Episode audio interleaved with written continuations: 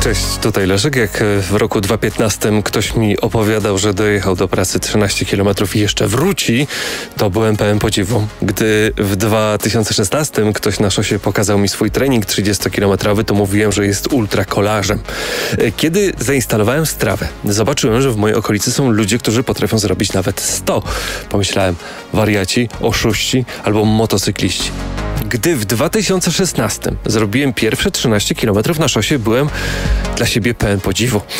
Gdy po miesiącu pojechałem 30, y, to uważałem się za ultrakolarza i umierałem przez dwa kolejne tygodnie. Tu, tu, pojawił się sufit, taki nie do przebicia ani głową, ani tyłkiem. Z perspektywy trzepaka, leszcza, pączka, kluska. Y, chciałem na przykładzie moich błędów powiedzieć, jak się przygotować do robienia dłuższych dystansów na rowerze. Przy tym zaznaczam, że nie jestem i nigdy nie będę ultrasem. Nigdy nie siedziałem na rowerze dłużej niż 10 godzin netto. Jednak wiem, że większość z nas nie ma ambicji do bicia dystansu przez 28 godzin zbudować wydolność tlenową. Nie chodzi tylko o mięśnie, serce, metabolizm, ale też o przyzwyczajenie tyłka, pleców, rąk do jednostajnego wysiłku. Strasznie mi się tego nie chce robić. Całe to wideo można streścić w jednym zdaniu. Aby robić długie dystanse, powinno się robić y, długie dystanse. Dziękuję. Tak, bo tylko osobista praktyka jest w stanie pokazać nam najsłabsze ogniwa. Początkowo będzie to po prostu brak adaptacji tlenowej naszego organizmu, wydolności i wytrzymałości. Spokojna jazda przelotową prędkością 31 na godzinę dla wytrenowanego zawodnika faktycznie jest chillowa. Jednak dla mnie na początku była to walka o życie. Skoro przekraczam tętnem strefy tlenowe, jadąc tak naprawdę w beztlenie, to nie mam szans jechać takim tempem przez więcej niż jakąś godzinę maks po prostu ścina człowieka. Nogi odmawiają posłuszeństwa, chce się żygać, pojawiają się mroczki.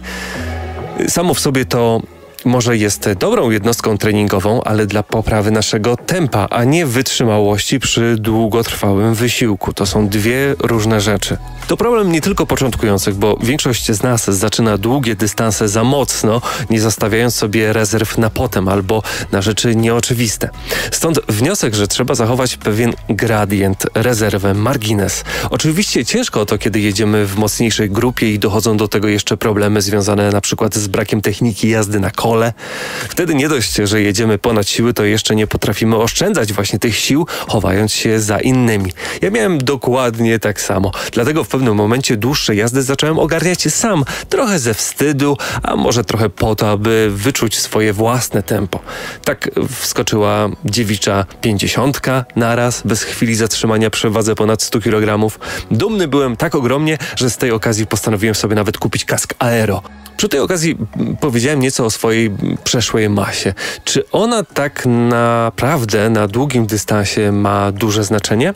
I tak i nie. Zauważyłem, że większość długodystansowców wcale nie jest jakoś niesamowicie wycieniowana. To oznacza, że dla nich priorytetem być może jest siła, wytrzymałość tlenowa, a nie masa.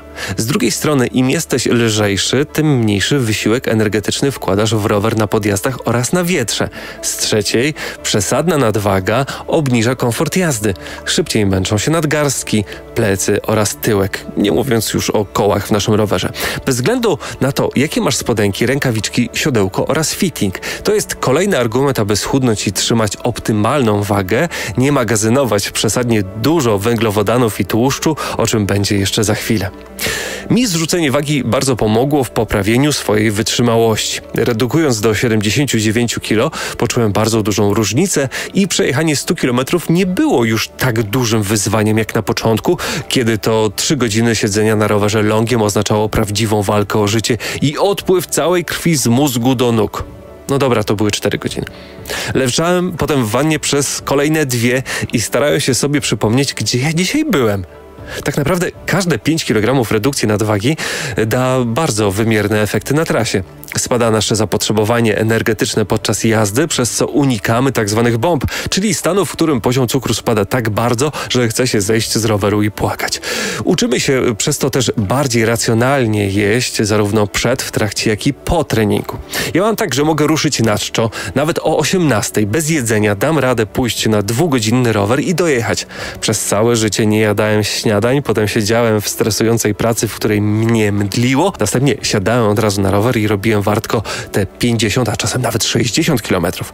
Moje podejście do jedzenia zmieniło się wtedy, gdy zacząłem robić te powiedzmy 90 na raz jak dziś pamiętam mój największy życiowy zjazd. Wracałem na rowerze z Warki do Konstancina pod masakryczny wiatr. Wokół pola. Ja bez choćby jednego żela energetycznego czy banana już ponad dwie godziny jazdy. Zatrzymałem się na przystanku i rozważałem, gdzie i do kogo zadzwonić, bo ja nie mam siły. Przekroczyłem tę magiczną barierę. Dla mnie to właśnie te mniej więcej 2,5 godziny. Po tym czasie muszę naprawdę zacząć jeść. Mało tego, zapomniałem kiedyś nawet o tym na swojej własnej ustawce, wyruszając z Gliwic do Raciborza. Klasyk, setka do zrobienia, za mocno zacząłem, nie dawałem zmian i nic nie jadłem. Cudem znalazłem w zasobniku przeterminowany żel na powrocie. Bez niego sam odpadłbym z własnej ustawki i nawet nikt by tego nie zauważył. Nie, pomimo roku po terminie, yy, o dziwo ten żel mi nie zaszkodził. Zabieranie wody, jedzenia, awaryjny żel w kieszeni, ogarnięcie sobie wcześniej na mapie stacji i sklepów to podstawa na trasie. Jednak Pamiętaj, że można przegiąć w dwie strony. Nie jeść na trasie nic, jak ja, i wykorkować, albo też jak ja, y, stawać zawsze w cukierni po lody albo pączki i warunkować sobie niezdrowe żarcie sportem. Pół biedy, kiedy nie masz nadwagi. Ja tak robiłem, mając do zrzucenia 40 kg, zajadając cały wysiłek słodyczami. Tak na wszelki wypadek. A no, bo spalę te 2000 kalorii, to mogę sobie pozwolić na bezwartościowe żarcie cukru z tłuszczem. Nie mówię, że nie powinno się pić piwa zero albo jeść lodów na trasie. Chodzi o umiar. Batonik, a nie cała czekolada. Piwko zero, ale jedno. Izotonik zamiast soku pomarańczowego. Rozważ też y, przetestowanie kofeiny. Jak na ciebie będzie działać podczas wysiłku. Czy nie pojawi się na przykład biegunka albo poczucie niepokoju. Z psychologicznego punktu widzenia na dłuższą jazdę warto zabrać nie tylko dętkę i pompkę, ale też awaryjny żel, kopiko, batonik owocowy bez dodatku syropu glukozowo-fruktozowego. Robienie dłuższych tras to też test absolutnie całego naszego sprzętu i wyposażenia. Nagle może się okazać, że powyżej pewnego limitu czasu albo kilometrów spodanki, spodenki okazują się nas ocierać, bo są na przykład za duże, albo za małe, albo nie tej klasy. Siodełko nagle okaże się za mało ergonomiczne albo niepotrzebnie pochylone w którąś stronę. Na jaw wychodzi też na przykład brak rękawiczek z amortyzacją, bo zaczyna nam prócz pupunci drętwieć też cała dłoń. A może w ogóle mamy dramatyczną pozycję na rowerze, bo nie było czasu przejść się do lepszego sklepu rowerowego, aby spojrzeli na nas i na naszą pozycję. Potem dochodzi do tego na przykład źle dobrany but. Jest za duży i zaczynamy człapać wraz z każdym obrotem. Jest za mały i nogi nam drętwieją. Mamy nieobcięte pazury i okazuje się, że pojawia się krew na skarpetkach, a może niedoleczone hemoroidy, które w najmniej oczekiwanym momencie mogą pęknąć.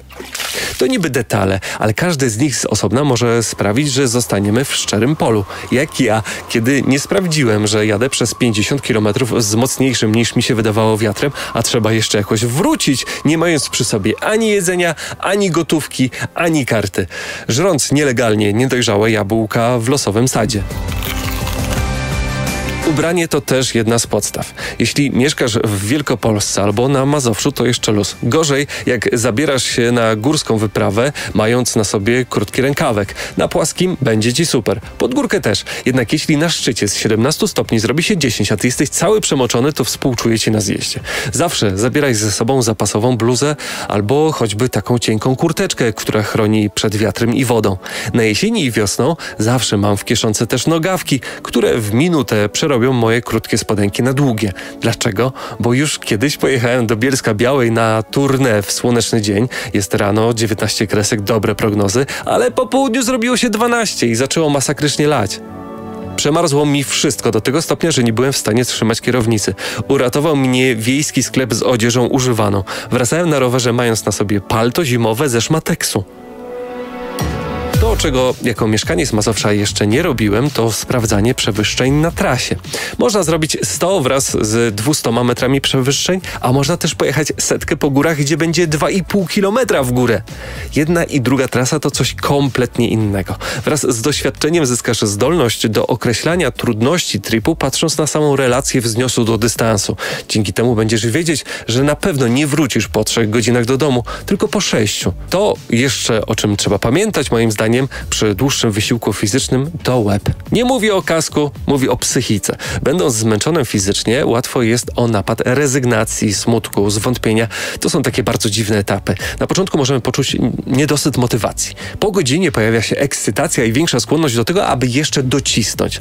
Po pięciu, sześciu, dziesięciu godzinach podstępnie może zacząć zjadać nas kortyzol. Jedziesz i y, samoczynnie włącza się narzekactwo, wkur, wkurzenie, y, rezygnacja, apatia. Albo w skrajnej sytuacji chce się po prostu płakać bez powodu. To znak, że albo to nie jest ten dzień, albo nie byliśmy odpowiednio zregenerowani, wyspani. Tak, bo sen też ma ogromne znaczenie. Spróbuj zrobić daleki dystans po 4 godzinach snu. Wszystko, co Wam dzisiaj powiedziałem, to mój punkt widzenia na dalekie dystanse, choć nie zawsze jestem ich orędownikiem. Mnie bardziej kręci ściganie się, a dalekie trasy w tak zwanym tlenie, który zazwyczaj nawet nie jest tlenem, tylko monotonnym tempem rozgrzewkowym, źle wpływa na rozwój moich wyników na krótkich czasówkach. Trzeba mieć to też na uwadze. Jednak wracając do tematu, daj sobie czas na adaptację do długich tras na rowerze. Nie popełniaj moich błędów i nie rzucaj się z rowerem na głęboką wodę. Nie oglądaj się na innych, stopniowo zwiększaj pokonywane dystanse. Daj sobie szansę na błędy, rozważ zrzucenie kilku kilogramów. Poznawaj narzędzia do planowania trasy, choćby Strava Roots. Patrz nie tylko na kilometry i na przeklętą średnią, ale także na wznios. Zawsze zabieraj kasę, dętkę, coś w razie niepogody i nadmiar wody. Ucz się liczyć samemu samemu na siebie. Otaczaj się ludźmi, którzy cię nie zostawią na trasie, którym ufasz. Unikaj bufonów i wszystkich, którzy próbują ci udowodnić, że mają bardzo małego wacka. I najważniejsze, liczby są dla ciebie. I rower też jest tylko dla ciebie. Nie na pokaz i nie dla kogo innego. I liczby o niczym nie świadczą.